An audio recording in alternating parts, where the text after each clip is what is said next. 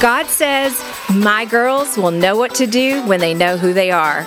Welcome to Equipped with a Crown, where we discover who we are and are empowered to step into our destiny. Join us, Christy Joy, Kat, and Michelle, as we explore our kingdom identity through real conversations.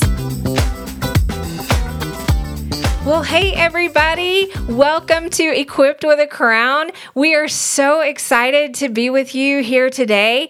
I have a great show in store for you. I am so excited to have Kat with me today and Jeannine Rodriguez Everard.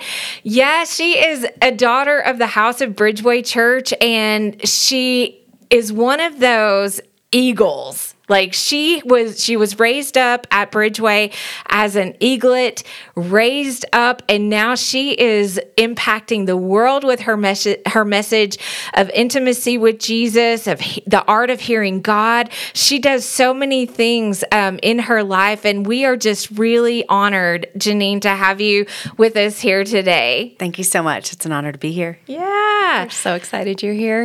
yeah. So um, we wanted to start off today with just something really fun and kind of random. Just ask you some random fun questions to get the conversation started. Sounds so good to me. let's have some fun, okay? Kat, you take it away. So, Jeannine, I want to know what song always gets you on the dance floor. Anything by Earth, Wind, and Fire. Oh, come on. And I know some of you younger folks maybe haven't like discovered them. I'm just saying you're missing out. Go you to should look YouTube or them up. Spotify or whatever. They're amazing. Do you remember? Yeah. I'm telling you, it is. It's mine and Alvin's style. yes, Anything yes. funk, love Yeah. it. Mm-hmm. It's amazing. I love that answer. so, if you could spend a day with anyone you've never met before, who would it be and why? Oh my gosh. Wow.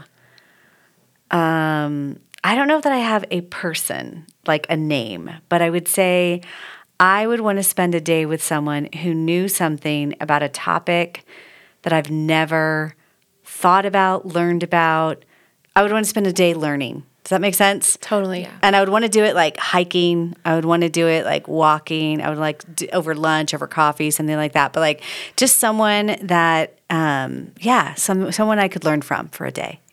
That's amazing. Yeah. And an experience. An Where you're experience. actually out doing something. Yeah, because when you do that, you get to know a person and more comes out in that kind of mm-hmm. relaxed space than if you were to like take a class from someone or, you know? Yeah. Yeah. There's a lot more that comes out in the conversation of things, which is mm-hmm. why I think podcasts are so amazing. Yeah, totally. Yeah. That's incredible. Oh, what is the last thing you read? So I'm reading a book right now called um, Living Fearless by Jamie Winship. It's so good. Um, I've been listening to some podcasts too of his, and it's um, he just has an amazing way of sharing both from the Bible, which is he's got great great teaching from the Bible, but also just from story about hearing God, about overcoming fear, about knowing who you are in the kingdom of God and embracing that. And it's like very similar to the message that I feel like I'm designed to carry, but he carries it in a really different way. So I'm just learning so much from him and I love it. Okay, wait. Wow. Yeah. Stop there Okay. because you shared a story over the weekend at your Art of Hearing God um, class that you taught. Yeah. That was amazing. Will you Okay. please share? I, I, Okay. I- this needs to be heard. Okay, so um, I, I recognize this. This is my memory of the story. Okay, so I know he told has a story out there, but so I could have some of the details wrong, but this is basically it. Okay, so um, so he. Uh, works and he- does a lot of things around the world in really kind of scary places. I'll just say it that way. And one day he was in DC at a prayer breakfast and he was sharing these stories. And a guy came up to him and said, You know, you can sell all these stories, but like, how do I know that like what you're saying is real? Right. And um, and so anyway, Jamie is like, well, you know, the conversation continues on. He finds out who this guy is. This guy is basically the guy who Jason Bourne from the Jason Bourne series was modeled after. So so he goes, he says to this guy, well, if you want to go on a mission, you know, with me, we can go. So um, they, I mean, it's crazy when he tells a story because he's got all the details of like how they get there. But basically, they're like dropped in the sub-Saharan desert to go and talk to these militants because they're trying to get them to like not do what they're going to do, right? Oh my gosh. Okay, and so he, he he tells the team like, okay, just so you know, like we're gonna um, they're gonna they're gonna set up a tent for us, and they are going to um, give us a you know we're gonna sleep. Then the next morning they're gonna give us a meal. They're not gonna sit with us because that's not their custom. You just need to know that, okay? And so um, now these are guys like are who are basically arguing amongst themselves we should just execute them now. No we should listen to them. No we should just execute them now. No we should just listen to them. So they um, when they when they get up in the morning and they're at the table the um, the jason bourne guy is like how come there are four place settings? Because there are only three of them on this miss- mission. And jamie's like i don't know. And you know all throughout the time there for the next couple days he's like why is there a fourth person? He's like I don't know. And so finally they talk to these militant guys and they, you know, they're asking like why the guy asks, why is there a fourth person or a fourth um, setting? And they said, well, it's for your guard. And they're like, they're like, what? That's for your guard out front. You know, the really tall guy that's out front all the time. And that actually, we've been wanting to ask you a question like, why does he have a sword? Now, there's no fourth guy with them, obviously, right? So the Jason Bourne guy is like, what? Do you know what I mean? Like, because he wants to know whether all this supernatural stuff, which Jamie had talked about before, like really happens, mm-hmm. right? So then, because they can't see them, and the guy, the militant guys know they can't see them now, now they start calling out in their language. I can't remember what it is. Angel. Oh, there's an angel. Oh. It's their angel. They can't see him. It's their angel. And then they're like, oh, well, this angel serves the Most High God. They must be servants of the Most High God. We can't kill them now. Mm-hmm. And then the negotiations oh, go on. Jesus. Wow. Isn't that awesome? I love that So so, much. yeah, it's pretty incredible. awesome. yeah, so good. It's so amazing. And actually, you know what? I want to tell the tail end of the story because this Jason Bourne guy, which is hilarious when Jamie calls him because he just always says, Jason Bourne says, Jason Bourne says, Jason Bourne says. And so they're at night, you know, they're sleeping, totally pitch black in the tent. And all of a sudden, Jason Bourne says to Jamie, like, sir, and he said, um, do you think God would tell me why my my wife and I can't have children? And because now his interest is piqued, right? Yeah. Because he's had mm-hmm. this experience. Mm-hmm. And so Jamie says, you know, he said, when a commander gives you a, a charge, do you ever question him? No, sir. He said, You're asking the wrong question. He said, Just ask him, What do you want me to know? Don't ask him why. You never ask your commander in chief why. Just, What do you want me to know, God? And so, anyway, he asks him what he wants to know. He doesn't say anything to Jamie, but they now have four children. And in subsequent years, Jamie found out like he- needed to hear something exactly to give him the ability to wait for when God would bring the children that they now oh, have. Oh, that's so good. So awesome, isn't it? Yeah. How many times do we all need that? Seriously. right? Yeah. Yeah. I was this weekend in, in the Art of Hearing God, we were talking about, you know, I think it's okay to God, ask God any question, right? I think we can have any kind of conversation with Him. He wants to know our hearts. But I do think that sometimes when we're, we become used to hearing Him, that we can get, especially when we're in doubt, especially when we have anxiety, especially when we really are hoping for something, that we can get so specific with our questions. And, um, and God isn't always answering those questions. And I love one of J- you'll hear him if you listen to him, he'll just say, "What do you want me to know? What do you want me to do?" You know, very because what we want to know from God isn't always what He's ready to reveal. Sure. And that's such a great question. And so I've adopted it in places where I'm not hearing Him. It's like, all right, God, clearly I'm not asking the right question. So what do you want me to know? Mm-hmm. You know? I love that. Yeah. Because often we have, you know, this tiny little piece of the picture, and obviously he's got the entire blueprint, mm-hmm. right? And we're looking at one little cross on a T in this, in all of these words, and he's like, "You're focused on this, and I'm looking at this. Like, Exactly. Come here and let me show you this. You know, exactly. Yeah. And it's then only in hindsight when we realize that the way that he led us was the perfect way Exactly. to get from A to Z. Amen. Right? But, mm-hmm. you know, in our human humanness, we want A, B, C, D, E, F, G, H, I, J, K, L, M, N, P, Q, R, S, T, oh R. You know, we want all of it. That's so true. Oh. Yes. And yet, if we knew all of that, we would fail to miss the the miracles along the way. I remember thinking, I remember when I first got divorced, wanting to see what the road ahead was going to look like and being mm. very frustrated. I wish I could just get there. I wish I mm-hmm. could get past this. Mm-hmm. Yeah. And I'm so glad that I didn't I didn't Yeah. because the moments that he spoke to me so strongly along the way became like marker moments for my life. Yeah. But I had to go through it. Mm. Yep. You know, I had mm. to I had I if I could have seen where I am now, I, I don't know that I would have believed Yeah. him Yeah. that that was actually going to happen along the way. But those those were major markers in my life. Yeah. where he spoke to me when I had to go through that. And it's it's the way that he grows us in faith Totally right. Oh my goodness! all along that way. Yeah, It's the difference between the journey and the destination, right? Yeah. So often we're focused on the destination. Totally. And God's like, oh no, I'm in the journey. Yeah. Like, you need to come here with me. That'll happen, but that's not the point of all of this. Yeah. Yeah. Exactly. so good. I love that. Okay, one more question. Yeah. we'll ask you one more question. All right, who or what never fails to make you laugh? My puppies. Your pup- What kind of puppies do you have? I have a farm dog. His name is Jimmy. He's Australian Shepherd, Border Collie, and Kelpie. And we have uh, another one, Johnny, my husband and I. And actually, Ian can crack some pretty good jokes too. So like, almost anytime he's like saying something funny, I laugh. Every now and then he'll say some amazing British pun, and I'm like, I have no clue what you're talking about because he's British. But he can make me laugh. But my puppies, for sure, like they just they bring so much joy into my life. I love them so much. I think Kat and I both have dogs, and so it's totally. yep.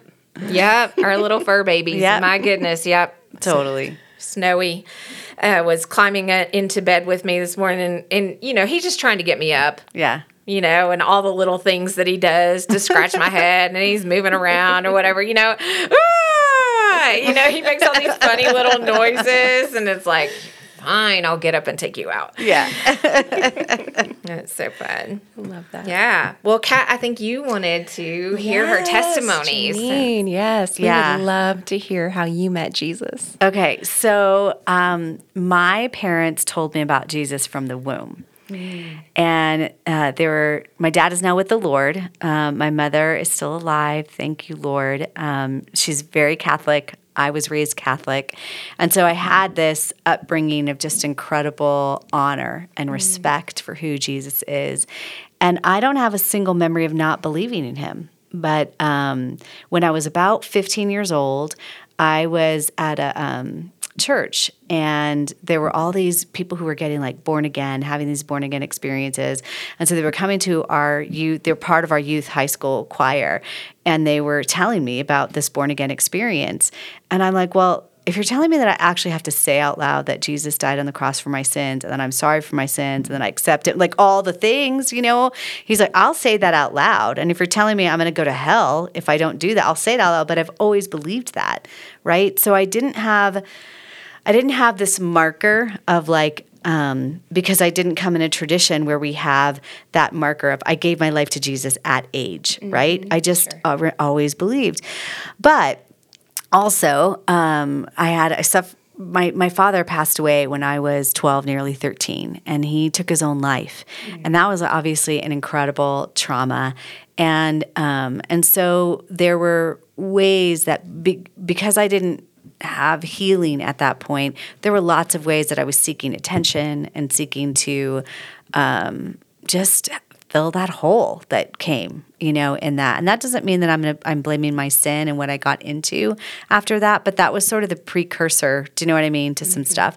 So in my teens and in my 20s, um, and I would say because I didn't have a strong foundation in the Word. Yes, I heard the Word every Sunday. Yes, I'd been a couple of part of a Bible studies and things like that, but it wasn't like I knew that the Word of God was a Word of God, and then I knew that it was like giving us all the amazing like instruction for a healthy life, for an abundant life. I didn't have that. It was sort of to me like, well, you know, the Bible wasn't many, written many years ago, and these priests are telling me that this is what it says, but mm-hmm. I'm not sure if everything in it is for today. Mm-hmm. And so that gets you in a heap of trouble, right?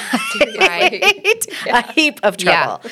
And so, you know, in my teens and my 20s, I was in and out of sexual sin and, um, that was just painful and awful. And um, but i still like had this unhealed horrible kind of mm-hmm. part around all of it. So I thought that I needed to move to like San Francisco or New York or Boston. Literally, like I knew I needed a reset on life. Yeah. I had no idea what I needed. And God, I think hysterically, this is really funny. He moved me to Columbus, Ohio, which was, you know, not New York and not San Francisco. Right. and the only person I knew there, the only person I knew there was a born again Christian. And he right away invited me to the vineyard.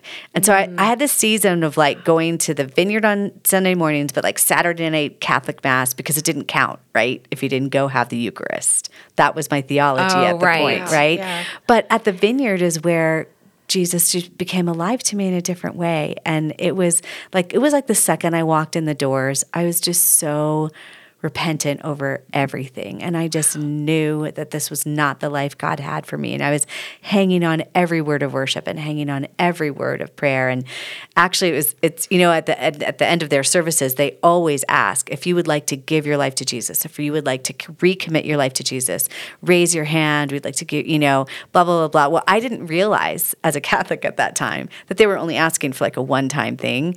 So, like, my joke of that, that year is like, I totally threw their salvation numbers off off because I just every, every, every meeting, week. Every meeting, more than once a week because I was literally everywhere that they had their doors open. I was just raising my hands. Yes, I want to give my life to Jesus. Yes, I want to give wow. my life to Jesus. And so that then, you know, um, that obviously was the beginning, right? I had a lot of healing that I had to go through, but it was then that my theology got corrected about what Jesus did on the cross and that it was, you know, that yes, I could be forgiven and that it was, He'd done it all and that it wasn't about my good behavior in life as to whether or not I'd be received by Him when I died. And so all that got corrected, you know, mm-hmm. in that season. And um, yeah, that's how I came to know Jesus. Wow, that's so beautiful. Yeah, go ahead. If you mm. have something, oh, go ahead. So, talk to me because we had a little conversation the other night um, at the dinner table. Um, going through that time as a single person, you mm. thought, I'm going to. I'm going to be married with five kids at 30 years old. Yeah. Talk to me a little bit, or talk to us a little bit about what um, being single what you felt like God taught you at that yeah. time and along the way. Yeah. Yeah. So, it, you know, at that time, obviously, you know, I've just been in and out of relationships, and um, not too long after I rededicated my life to the Lord, and not too long after I, you know, had gone through a significant amount of healing, I just kind of came to the conclusion, like, you know what, God, I don't really want to date anymore. You know, I don't I don't really want to I just want you to hide me until you're ready to bring my husband into my life cuz I've really made a mess of this. And it wasn't even just like I wanted to avoid sexual sin, that was important to me, but I also wanted to like not be so attached to people. And i just didn't want that the that that havoc to be wreaked in my life. So i prayed and i asked god to hide me until he was ready to bring my husband. I did not know that that was going to be a 12 year wait. So i prayed that when i was the story that i just told you i'm like 26 turning 27 then at 28 is when i prayed um, that god would hide me. Or sorry 27 is when i prayed that i would um, god would hide me. It wasn't until i was 39 that i actually met my husband. So for 12 years God hid me. And when I say God hid me, he hid me. Oh, like nobody was interested in me. Nobody saw me. No, you know what I mean? It was just nothing, absolute crickets in that area of my life. And as you said, as I shared with you, like I always thought, okay, I'm, I'm 15 years old. If you'd asked me what I wanted, I was like, I'm going to be a wife and I'm going to be a mom and I'm going to have five children by the time I'm 30 years old. And that is what I wanted with my life and to not have that happen, right? To like graduate from college, to go into the corporate world, to now rededicate my life to Jesus and pray this prayer and just sort of start. Initially, it wasn't hard. You're in your 20s and it's like, okay, you know, this is normal. Then you kind of hit 30 and you know, people say really helpful things like, your eggs are, you know, not the best. I mean, like, serious. I'm not kidding. No, I know. Well meaning, lovely people, you know, start Totally. saying things like that. And then even as I got older in like my late 30s, you know, I had people tell me, well, you know, God does call some people to singleness. And and then I had other people tell me, of course, all along that route, your husband's just around the corner. And I wish now that I had thought then to say, you know that a thousand years is as a day to God. Like Right. you realize, Right. right? Because he wasn't around the corner in a hu- from a human perspective, Mm-hmm. right? So the journey was different, right? Initially, I definitely wanted to be hidden, and I was really grateful for that. I had a lot of healing to go through, Sure. right? And even even though I wasn't yet married at thirty, I wasn't ready to be married at thirty. Like that was, I was still smack in the middle of a lot of healing in that time of my life, you know. But as I as time went on, it was like I started realizing this is really sad that somehow in our culture and even in church culture that we place greater value on being married than we do being single. And um, and somehow it's like we, especially as women, it's like we can tend to think like that my life will begin when I get married and I have kids, you know. And I can't tell you the exact age, but I think it was around like 33, 34, somewhere in there. I was like, what am I waiting for? Like, why do I think that I'm waiting for my husband for my life to begin? I am like with Jesus, who is amazing. And I have a home that I could actually afford to buy some nice things for. And I'm not doing it because I'm waiting till I get married. I love entertaining. I love having people over for dinner. And I have garage sale dishes. And I could go get some nice dishes. Right. And b- by the way, nothing against garage sale dishes. If that, if you know, Yeah, if that's what you've had, I'm not speaking against it. I'm just saying the reason why I did was because I was waiting until my husband came into my life. And I mm-hmm. just remember the day I was like, no more.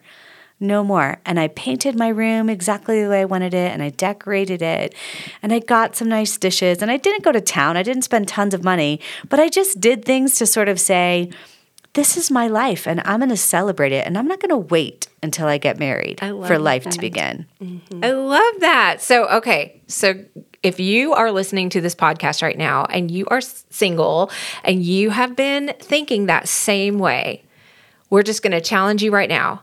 Go to Dillard's. Go to Dill or Wherever. Home Goods, TJ Maxx. TJ Maxx. Or, or garage sales where you find some things that you really like. It doesn't have to be you have to spend a lot of money, No. but just don't have that mentality of like, I'm not getting nice things until I get married, you know? And there's a lot of other things. Like I was saying, I think at the dinner the other night, you know, I also made the decision I'm at the age where my friends are getting married and they're having kids. I'm going to become friends with their husbands. And I'm not going to care about going to a dinner where everybody else is married and I'm the single person. Absolutely. Because the only reason that you would be at a table and that would be awkward is if you felt awkward. Right.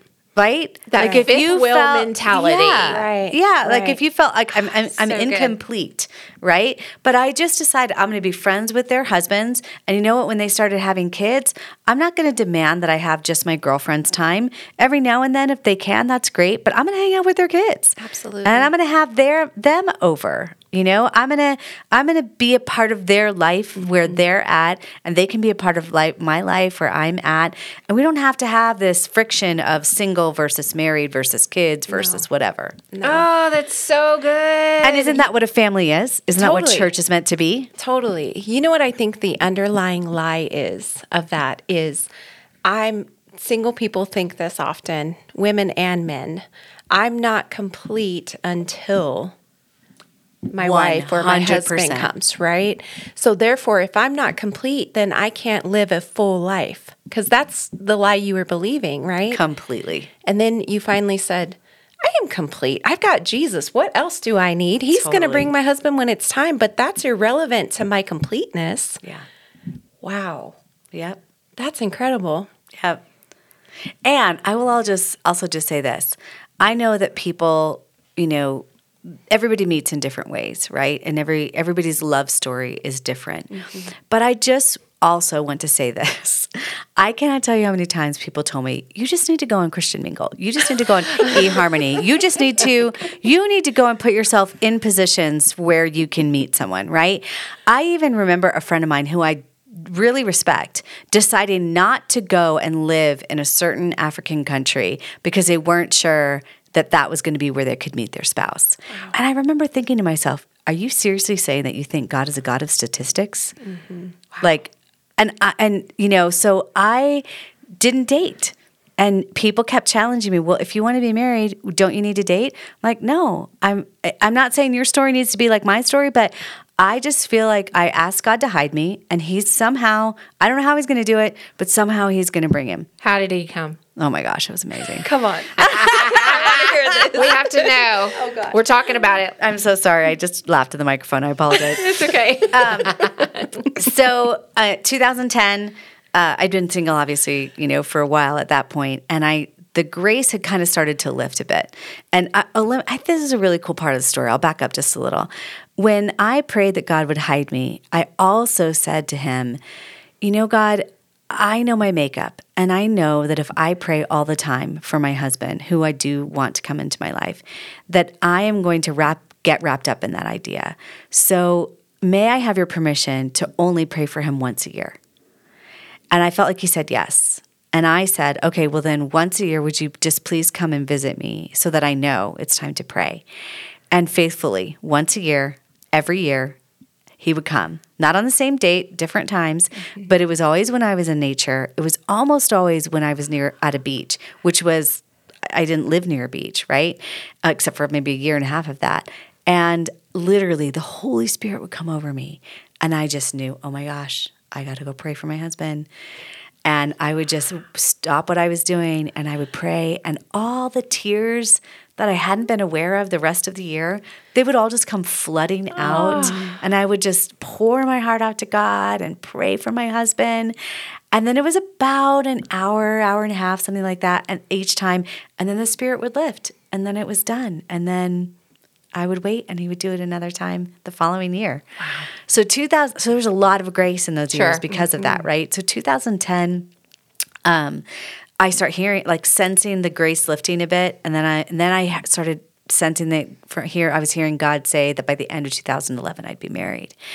And I um, wasn't sure that I was hearing because I'm like, gosh, grace is lifting. I don't know that I trust this, right? And so I was asking him for confirmation, talking to people who really speak into my life and weighing the things that I was hearing, whatever. When I really felt like, yeah, I'm hearing, you know, I just asked him, what would you like me to know about my husband?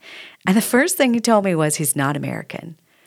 And I don't know exactly what I thought he was going to say, but I it was probably something around his destiny and calling. Like that's what I would expect. Yeah, right? right. But he told me he was not American. Then he told me he had an accent, and I said, "Well, what kind of accent?" And he said British.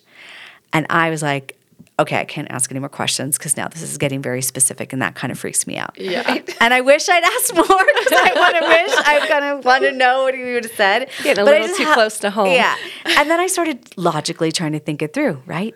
Well, I'm in England every now and then, and you know, and but I don't know anyone there. And he said it's next year, and how can that happen so fast? And so literally I remember thinking, maybe God means British esque, maybe South Africa, maybe Australian. like I was oh. trying to expand Right. it. trying to give God more grace. a god of oh, statistics, yes. right? The very thing I'd accused my friend of before. So anyway, um, so that summer I tell my sister, you know, what God had spoken, and I'm and she's like, Nini, she's my little sister, but she's like the boss in that minute, and she goes, Nini, you cannot. That's my nickname, Nini. You cannot get married next year. You don't ha- you're not dating. You need to date for a year. You need to be engaged for a year. Blah blah blah blah blah. And I start giving her all these like logical reasons how it could happen. Like, mm-hmm. well, you know, maybe it's someone I've known for a long time and I've never seen him like that. Or maybe it's, you know, this, maybe it's that. And I'm just trying to express how it could happen. And I don't hear God like this very often, but it was like the near audible voice in my spirit. And I heard him say, I did not tell you any of that. And it's not going to happen that way. It's going to happen suddenly. Whoa. Whoa. And I'm mid conversation with my sister, and I'm like, or it's going to happen suddenly, and somehow we're going to know it's God. and It's going to be okay. I mean, I just got convicted. Hold on. yeah, exactly. so now this is now. Um, so now a few months later, I get up in the morning and um, and I, I uh, it's a couple weeks before I'm about to speak at this conference, and I ask God just what's on your heart for me today. What do you want to say? No specific question. Just what do you want to say to me? and I hear God say, Ian. And that that's my husband's name for those of you who don't know. And all he says to me is the name of Ian every day, like all day, every day, nothing else. So I'm praying for every Ian I've ever met before, which there are a few, you know, over in England. And I can tell like God's going to honor the prayers, but I can tell it's also not them. And I literally prayed for an Ian that I went to second grade with because Ian Benedict. How do I remember his name? I don't know. But I literally prayed for him because I was like, God's talking about this Ian. Who is it? So coolest part of the story. Well, I shouldn't say that. Lots of cool parts of the story, but this is one of my favorite parts. I go to the conference where I'm at, the church, and um, I walk into this room. My um, Ian is at the very front of the room. I don't know him yet. I've never met him before. He's in. He's come from England to be on a ministry team, and I'm at the back of the room. And the the second I saw him, we were the only two in the room. The only way I can say is my spirit was drawn to him. Yeah. Mm-hmm. That was the only way that I could describe it. Mm-hmm. And here's the part that is so cool. When we met, everything I just told you got tucked away in my spirit, and I did not remember it. I did not click that he was Ian. I had just been praying for. I did not remember what God had told me about my husband. Nothing. It was like it got tucked away. Because can you imagine what it would have been like for me if it clicked? I would have been freaked out. Yeah, just Oh, completely wow. awkward and whatever. So anyway, we end up, um, he, you know, we're at the conference together. We have a little bit of interaction, but he was staying the week after, and um, and I knew that he was going to go up to the mountains. But I love the city of Denver, and I really was like, oh, you got to see the city of Denver. So we made you know time to do that, and I won't tell you the, all the details of the story because it's way too long to tell. But we we counted up that we spent basically a total like 22 hours between the moment we met and I mean in terms of actual hangout time, and then Thursday um, night. So this is like exactly a week after I met him. Okay, Thursday night we're in downtown Denver. We- taking pictures of the city, hanging out. It's late at night. I have to leave the next day, but we're having so much fun. I'm like, okay, whatever. He wants to go for coffee. Let's do that. So we're we're out at Rock Bottom actually, Okay. and we're talking, and out of nowhere, literally, he's we're just getting to know each other more and more and more, and out of nowhere, he just says, "If I wasn't going home on Tuesday, I would ask you out." And I don't know how to describe this experience, but it felt like I had like time out of my body with God to ask him, I think you just unveiled me. I think you just unhid me. Is this my husband? And I felt like I had about 20 minutes and I felt like God said yes. And so I say a nanosecond later in human time, right? Right. um, well, if you asked me out, I would say yes. And he he goes, What did you just say? Because he didn't know he'd asked me out. And so, but then I said to him, But you need to know how I prayed. And I told him that I had prayed for God to hide me, that he'd hidden me for 12 years. And then I said this. So the only way that I can say yes is if together you will agree that together you and I will seek God as to whether or not we're to be married.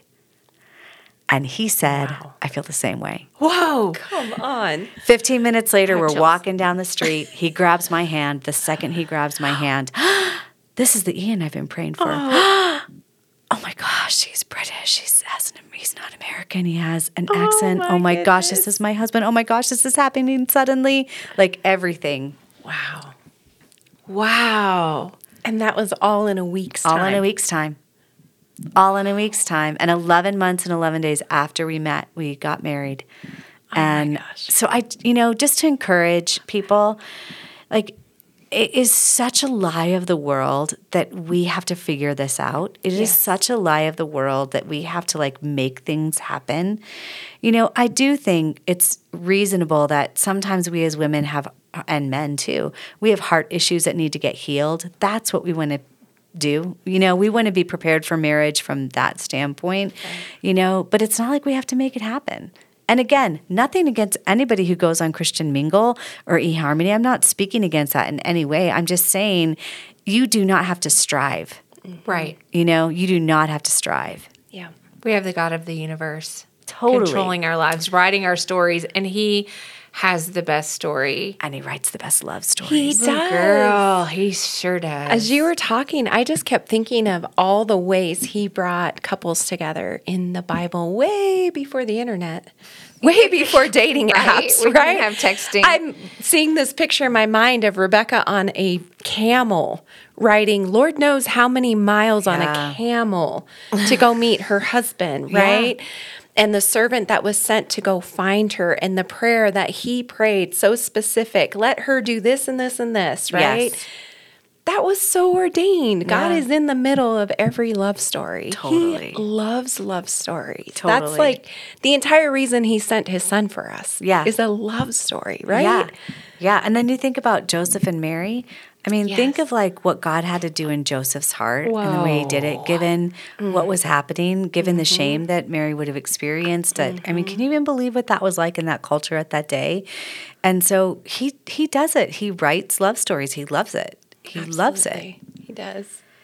Wow, that's such a good story. Um, okay, so talk to me or talk to us about your when were you here at Bridgeway? Talk about Yeah. your Bridgeway and how you got connected here and all of that. Yeah, so um, I came back from School of Ministry in 2000. Um, I started was going to a, a couple different churches. One was a church plant, then the Lord led me to this Pentecostal church, and I knew in both seasons that they were temporary. It was like that God had something for me to learn there. It wasn't like I was going to like plant there, you know.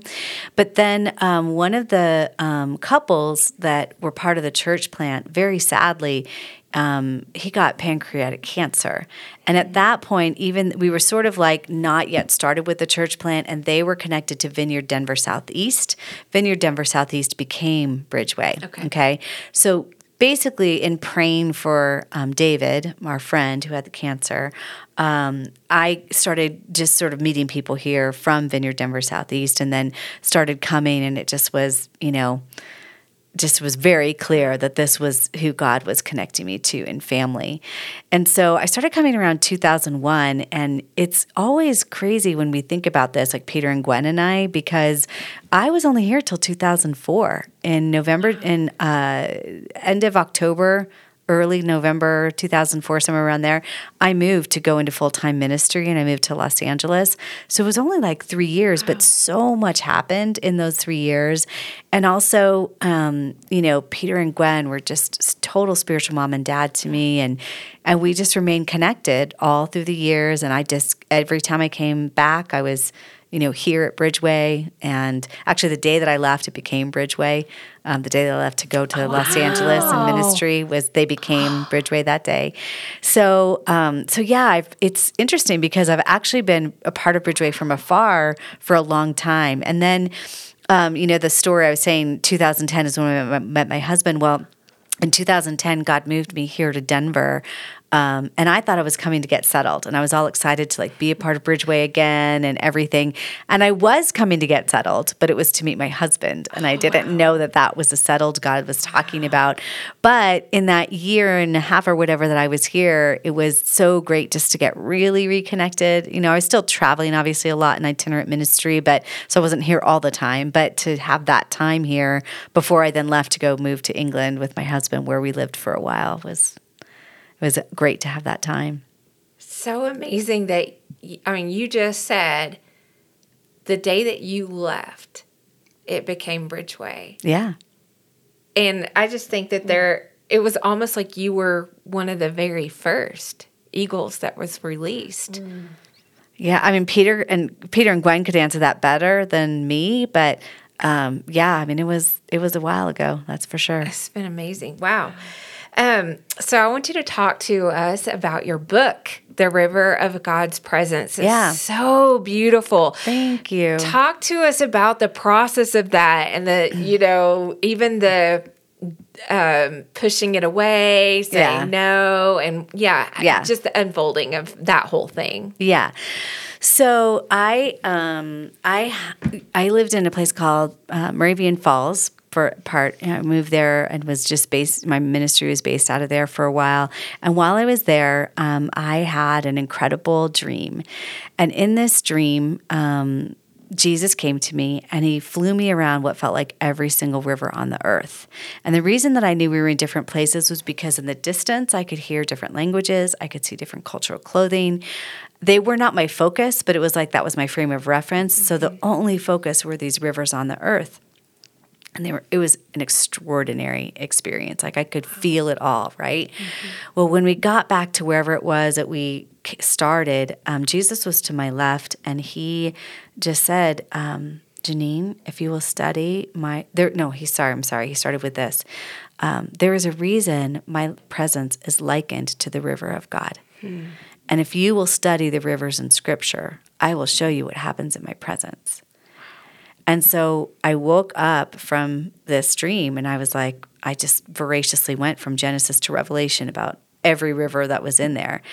And the best way that I can say it is that as I was reading these passages, they opened up the same way that dreams do in symbol and metaphor. You know, so one example, when I got to um, Moses, right, and his mom putting him in the river, well, to save him in the river of God's presence, if that's a symbol of what happens in his presence, in the river of God's presence, we're saved from the enemy who wishes to destroy us.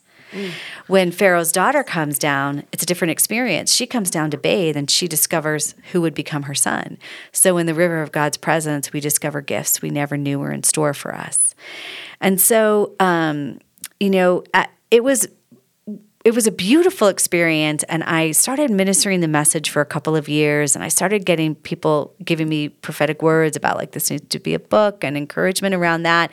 And i tried like i really tried so many times to just sit down and write it but it was hard to say the very least. It was just really it was like uh, the i can say to you in hindsight now what what it was. At that time it just felt like writer's block. At that time it just felt like um, I, I don't know, just I, I just couldn't do it. But now I know that it was like God had given me in His presence this amazing gift. And even in his presence, I had been in the scriptures hearing him. But it was like once I went to write, it was like, okay, I got this on my own. Do you know what I mean? That's the best way to describe it. Sure. And so I just hit this wall of striving, right? And so last year, um, I was working with a writing coach. That really helped Okay. when I once the writing coach came, just to be um, accountable, you know, to someone and have them like reading my work, whatever.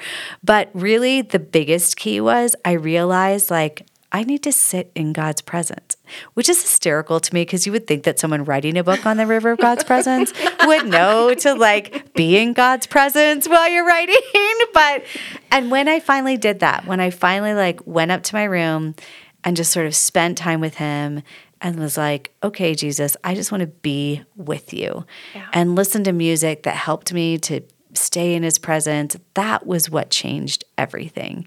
And then it just flowed. It just flowed. And so um, it was then beautiful. And now it's funny because now I like the idea of like writing, like I really feel like another writing block is coming. And I don't mean like I'm being blocked, like literally a block of time now. Yeah. And it's funny because everybody's encouraged me, oh, just write 15 minutes a day, write an hour a day. I'm like, no, I want to write eight hours a day. Like it, it's totally because the experience was so beautiful mm-hmm. being with him as I as I wrote it. Oh, that's so good. Well, one, I love the book, by the way. Thank and, and you. guys, if you want to read just something that will take you into such a personal encounter, because it is, mm-hmm. it, this is a book of encounters. That's my prayer.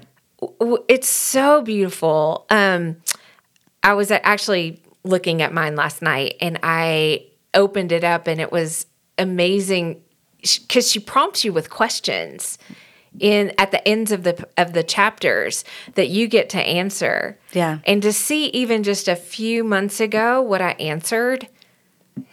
And seeing how God is answering that That's cool. is just what in the world. I love it so much. So you can get the book where? Amazon. I Amazon. mean, Barnes and Noble, you know, it's online, various places, but most people get it on Amazon. Okay. Yeah. Yeah, I highly re- recommend this Thanks. book. Um, if you want to truly have a, a full on encounter with the Lord over and over in Yeah. different ways, Yeah. you get to experience it in different ways. And there was a a point in the book in um, I should mention too, for because Go I know we'll talk about my website just a little bit later. But if people go to imagesoflight.org, if you wanted to learn a little bit more about what we do, you can also find a link, obviously, off of there Perfect. Oh, to the book. so feel free to do that. I love that. Um, so there is um, a story at the end of uh, these different chapters. She also invite you into a personal story. So Jeannine, this is what we love about Jeannine. This is one of the things. She's a storyteller. If you couldn't tell. Y'all, y'all know I Love love it. story.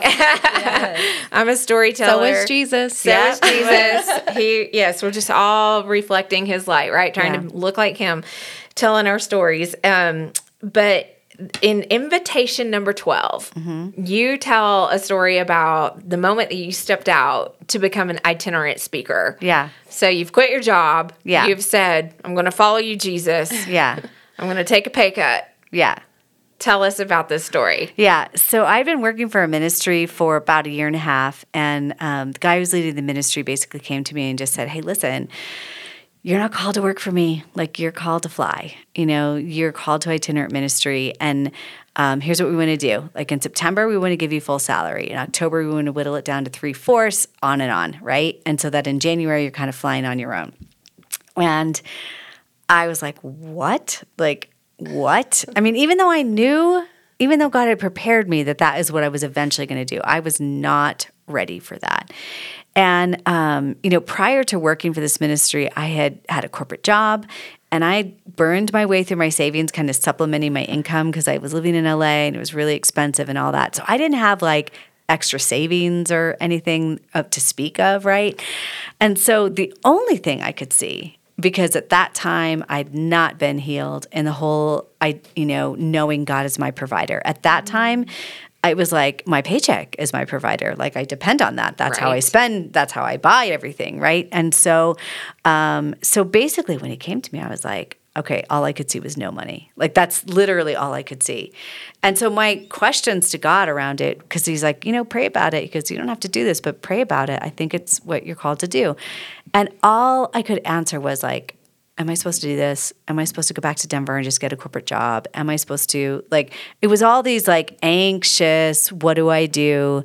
And literally, and I'm not exaggerating, for like 2 days I just cried. And even at work. Oh, and I just and I couldn't stop them.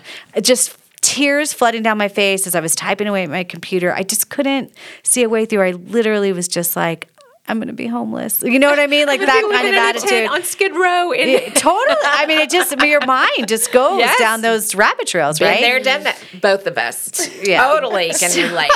We So know. At the end of the two days, I realized obviously I'm not in peace. I'm not hearing God. I need to just sit with Him. And so I felt like He invited me to just pray in tongues for like 45 minutes, and that's what I did. And and as I was praying, then all of a sudden I saw this uh, journal, and it was about a, a pr- kind of prophetic words about what was coming for the following year. And I, st- I picked it up, and then as I was reading it, I was like, hmm, this question, the Holy Spirit put a question in my heart, and it was, okay, God, if this is what you're doing this next year, like, what's my role in it? Hmm. And it changed everything. Wow. It changed everything. It changed everything in the sense of it was like it was no longer about me. It was no longer about my survival. It was no longer about any of that. It was just like, I'm yours. This is what you're doing in the kingdom. What's my role? Mm-hmm. And he didn't even answer. It was like as soon as I said that, I knew I was supposed to go into itinerant. Now, it didn't change anything in the natural in terms of money in the bank, you know. But I lived in a small town at the time in Moravian Falls, and you know, people were asking me like, because they all hear what's going on, and they're like, "So what are you going to do?" I'm like, "Well, I'm going on an itinerant. I don't have any events, but I'm going into itinerant." And it was like one of those faith building times, you know, where it was God just started filling my calendar, not throughout the whole year, just enough, you know, to kind of carry me through. I ended up working for that ministry like through January actually, and that helped a little, but um, you know, it just was little, little by little. And um, and I knew that what Oh, one really important thing that God said. I can't remember if I wrote it in the book or not, but one thing He said to me was like, you know, you can take this leap of faith now. You can jump off the cliff now, or you can do it later. But if you really want to go where I have for you to go, mm. you're going to need to take it. Mm-hmm. And I was like, well, let's get it over with then. Yeah, right. Rip the band-aid let's off. do this now. and you know, it was it was a faith journey for a whole, but I never went without food. I always was able to pay my rent. I was always able to pay my bills. Um, it wasn't like it was always easy, you know, but but he did it. But church number one, yeah. you go and you were like, Oh, just pay me that part. Oh, that part of the story. I forgot about that. Okay. So I go to my first event. I know I need $1,200 in order to make it like to my next, right? To my next event. Mm-hmm. That's how I, and, and so, and that wasn't, at that time, that wasn't out of the ordinary, right? For it. So I go to this church and I do a dream workshop and this lady comes up to do the offering and um and she, and I'm in the South, and so she she goes, "Hey y'all," she's like, um, she goes, "I told you when we did this that we, you know we weren't going to charge anything, but um, but if you could just give a little something, something," and she literally took her fingers and like did the little smidgen kind of action with your index finger and your thumb. If you could give a little something, something, we just want to bless her. And I literally was, I was up there at the front, and I literally was like, "Keep a smile on your face, keep a smile on your face," because I'm like, we need more than a little something, something. So as I'm walking my something. yeah, exactly. so I'm walking to the car. She brings me, and she's so excited. She's like, Jeannine. We've got four hundred dollars, and again, I'm like, keep a smile on your face. I'm like, thank you so much, you know. But outwardly, I'm doing my best to be gracious, and inwardly, I'm like, I don't know where out. I'm going to get eight hundred dollars, right? So I'm staying with some friends. They happen to pastor a church. I was not actually scheduled to minister, but at um, you know some meal they say, "Hey, what's God doing with you?" And I tell them, and he's like, "You know what? I really would like. I think I'd really like for you to speak tomorrow morning. Our church needs that." So I. You know, speak the next morning, driving home because this was in the south, and I could drive home from there and um, to to the falls. And I hear God on the highway say, "Pull off and look at the check." and I and he said it a couple times before I finally did. I opened up the envelope, and they'd given me an honorarium of three thousand three hundred and thirty-three dollars and thirty-three cents. And I knew what God was saying to me was obviously not, I'm just applying, you know, supplying and, and providing for you abundantly beyond whatever you could think or ask for, right? But also, too, those numbers like I'm a dreamer, I think in symbol metaphor, you know, in the Bible, threes are all about the fullness of God, the Trinity. And so I knew what he was saying to me is like, the fullness of who I am is with you. Mm-hmm. And it just, you know, was one of those things that healed my heart, you know, and there would be subsequent things that would heal my heart of that whole poverty spirit, you know, orphan thing that was going on. Um, but it was incredible. Wow. Yeah. And now you're in a place where, okay, you're doing this. This is your full time job. This Yeah. is what you do. You go around, you speak at different places. But you've also, I just see this sacrifice as well in your life because now you're also involved with, um, the the group tell me about the Iran Alive Ministries group that you're part of and you're having to believe God for some pretty big stuff. Yeah. So okay. So it's it, hopefully. I mean, I love dreams and I love vision. So I want to Yeah. incorporate part of the story with um, how that started. So years ago, I wa- I I had this dream, and in this dream, I was walking the streets of Tehran, and I was in a full burqa, and I was there distributing materials about Jesus. But I knew in the dream that I was doing it in a way for which I could not get arrested for. And so years later, I had some good friends who I met in Moravian Falls, Cameron and Susie Rai, come to me. He's Iranian. He was a, he's a former Shiite Muslim who has like a radical, crazy, amazing testimony of how he came to Jesus. Totally check them out. By the way, KS Movement is our is our ministry. Cameron Uri and Susie Uri, and um and and they invited me. They had a connection with Iran Alive. They invited me to go do record this dream series with them, and um, and I and they said, you know, pray about it because if you do this, you're never going to be able to go to Iran because obviously I would get arrested, right? But I knew God had prepared me, and I I had prayed through that dream, and I did not feel like I was supposed to go to Iran. In hindsight, I think partly was because I just my mind couldn't fathom it, you know. But I also didn't really feel I didn't have any further confirmation that I was supposed to. So when I had this invitation, I was like, "Oh, this is it, right?" So I recorded um, because Muslims are coming to know Jesus, Yeah. a lot through dreams and visions, right? So I did a whole series on dreams. That first one, Iran Alive Ministries, actually they paid for all of it, but then I've subsequently just it was really clear from the get go that God just knitted our hearts together. You know, the, the the connection was initially through Cameron and Susie, and then it was like, no, I just had a relationship with them. You know, the people who who run the ministry, and so at that, um, you know, when I did the dreams, it became apparent that there were things to the people who led that that not a lot of people are teaching that people group. You know, there's a lot of great Bible teaching, but there's not a lot of stuff on on like gosh, how do you hear God's voice? How do you how do you understand the Right. things He speaks at night? How do you sense the promptings of the Spirit and follow them? And you know, uh, Discipleship. discipleship. Yeah. Yeah. And so, um, so yeah, so I um, did a whole series on the nature of God, and then now I'm in the middle. I just did one series on the river of God's presence. So I basically, from the book, kind of just presented the book Yeah. where I tell a Bible story, a personal story, and then I end each invitation of the book with a meditation. So mm-hmm. I'm actually, as part of the television series, inviting the people who are watching into a meditation with Jesus. And some of them are followers of Jesus, but most of them are not. And in fact, um, you know, a lot over uh, over hundred thousand people have come to know Jesus um, through Iran Alive's Ministry since they began. In this year alone, between January and July 14th, I think it was, it's over 4,000. Um, and so, you know, and they risk their lives to tell the ministry that they've done this, you know, by by interacting with them on social media and things. But um, it's just been amazing because, you know, I've never been there, but God has given me a heart for the people.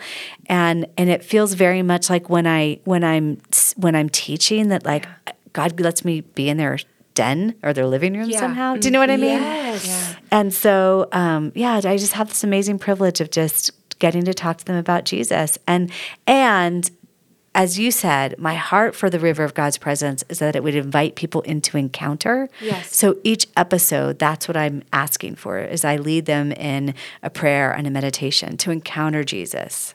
And each one of the uh, like to to even have this out there, co- what is the cost involved in that? Oh, so it's like about twenty four to twenty six thousand for each series. So when I go there, it's like a very professional studio, right? Right. So it's like you record thirteen episodes, but when because I'm recording in English, it's like you're paying. You need to pay for the studio time and all the staff to do that, but then also to edit it, to produce it, Sure. to um, translate it, which is a huge deal, to dub it over in Farsi. So it's pretty funny because like when they see it, they don't hear me, my voice. It's not like translated underneath. It's like an it's like a Persian woman who's speaking, and it's Right. and my you know and over it.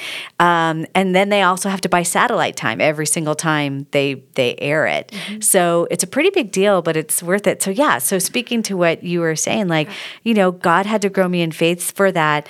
To do three series is like over it's like seventy five thousand dollars. You know what I mean? Wow. And to and I'm so it's not like I I move in presumption thinking for sure it's going to happen. That's not, you know, um, Iran Alive, thankfully, sharing some of those costs when we're not able to actually, you know, meet all of it. I'm really grateful for that.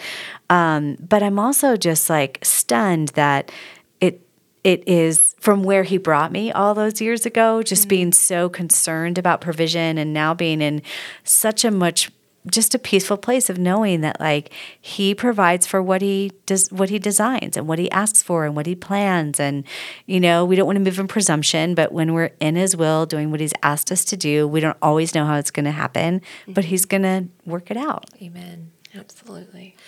Well, um, as we close, um, we want to hear a little bit more about Images of Light Ministry. Tell us about all that you offer. I think you have mentoring, you have some other things. So just talk to us a little bit about that. Yeah. So, um, yeah, so the name of the ministry is Images of Light. And the reason why is because um, when I started, I really felt like God wanted uh, me to really call to life um, believers and non believers, that they were designed. You know, that we are all made in God's image and that we're made uniquely to reflect his light to the world. And so that's my heart. That's why it's called Images of Light. And so, yeah, I do travel and speak and I minister and I, you know, equip on hearing God and dream interpretation and evangelism and worship and the arts and all those things. You can find that out on our website. But, um, you know, that's the heart of it. And whatever it is that I do, I really want to to help connect people personally to Jesus, to the Father, to the Spirit, you know, um, to the Holy Spirit, and to help people know that He is available. He doesn't just make us in His image, He doesn't just call us to reflect His light, but that He wants us to do that in relationship with Him. Yeah. Right. And that and that's not just in ministry, that's not just in church, that's the entirety of our lives and everything that we do. And so, yeah, so I speak um, and then I do some private mentoring. Um, so people can find out about that on our website if you would like. And then um, I do have a YouTube channel. It's not been super active, but it's about to be. So that Aran- the video recording that we just did with Iran Alive, that is going to start broadcasting on YouTube. Um, so the YouTube is Jeannine Rodriguez Everard. Same thing for Instagram and Facebook. And then I felt recently like God is encouraging me to um, just ask Him for strategy for how to teach this whole thing of hearing God in like sound bites on Instagram and Facebook. I know that that's got to invite people to deeper teaching, but I also know that there's a whole generation of people where that's getting their that's what's getting their attention. That is how they start. And so I'm asking him for how to start just giving simple things, you know, about how to walk in the life of the Spirit, being led by the Holy Spirit in communion with the triune God. And so, yeah. Do you offer dream interpretation as well? Um, I don't offer it like someone sends me a dream and I send the dream back only because I get so many people who Sure. ask me to do that that I just can't meet that need. But what I do do is within the mentoring, if people like want to understand how to come to understand their dreams, that's what I feel like I'm supposed to do. So there's like a free, almost four hour podcast on our website on dream interpretation. It's called Dreams in the mm. Language of God. I always ask people to do that first, and then they can come and we can do a half hour, an hour together, and I can help you hear the Holy Spirit for the mm. interpretation because I'm one person, right? But we're all meant to reproduce. And so right. that's my my heart in all of that. I love that. Oh, I love that so much. So once again, tell us your uh, website. Imagesoflight.org. Okay, and then uh, Iran Alive Ministries. How did they find that? Oh gosh, I think it's iranalive.org. But if you if you Google, Iran. Alive Ministries, you will find it. Perfect. Yeah. And then you also mentioned KS Movement.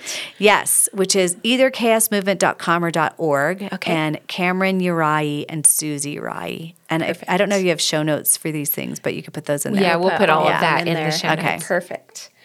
And then lastly, would you pray for everyone listening? Yeah, I we would love it. I would love it. out.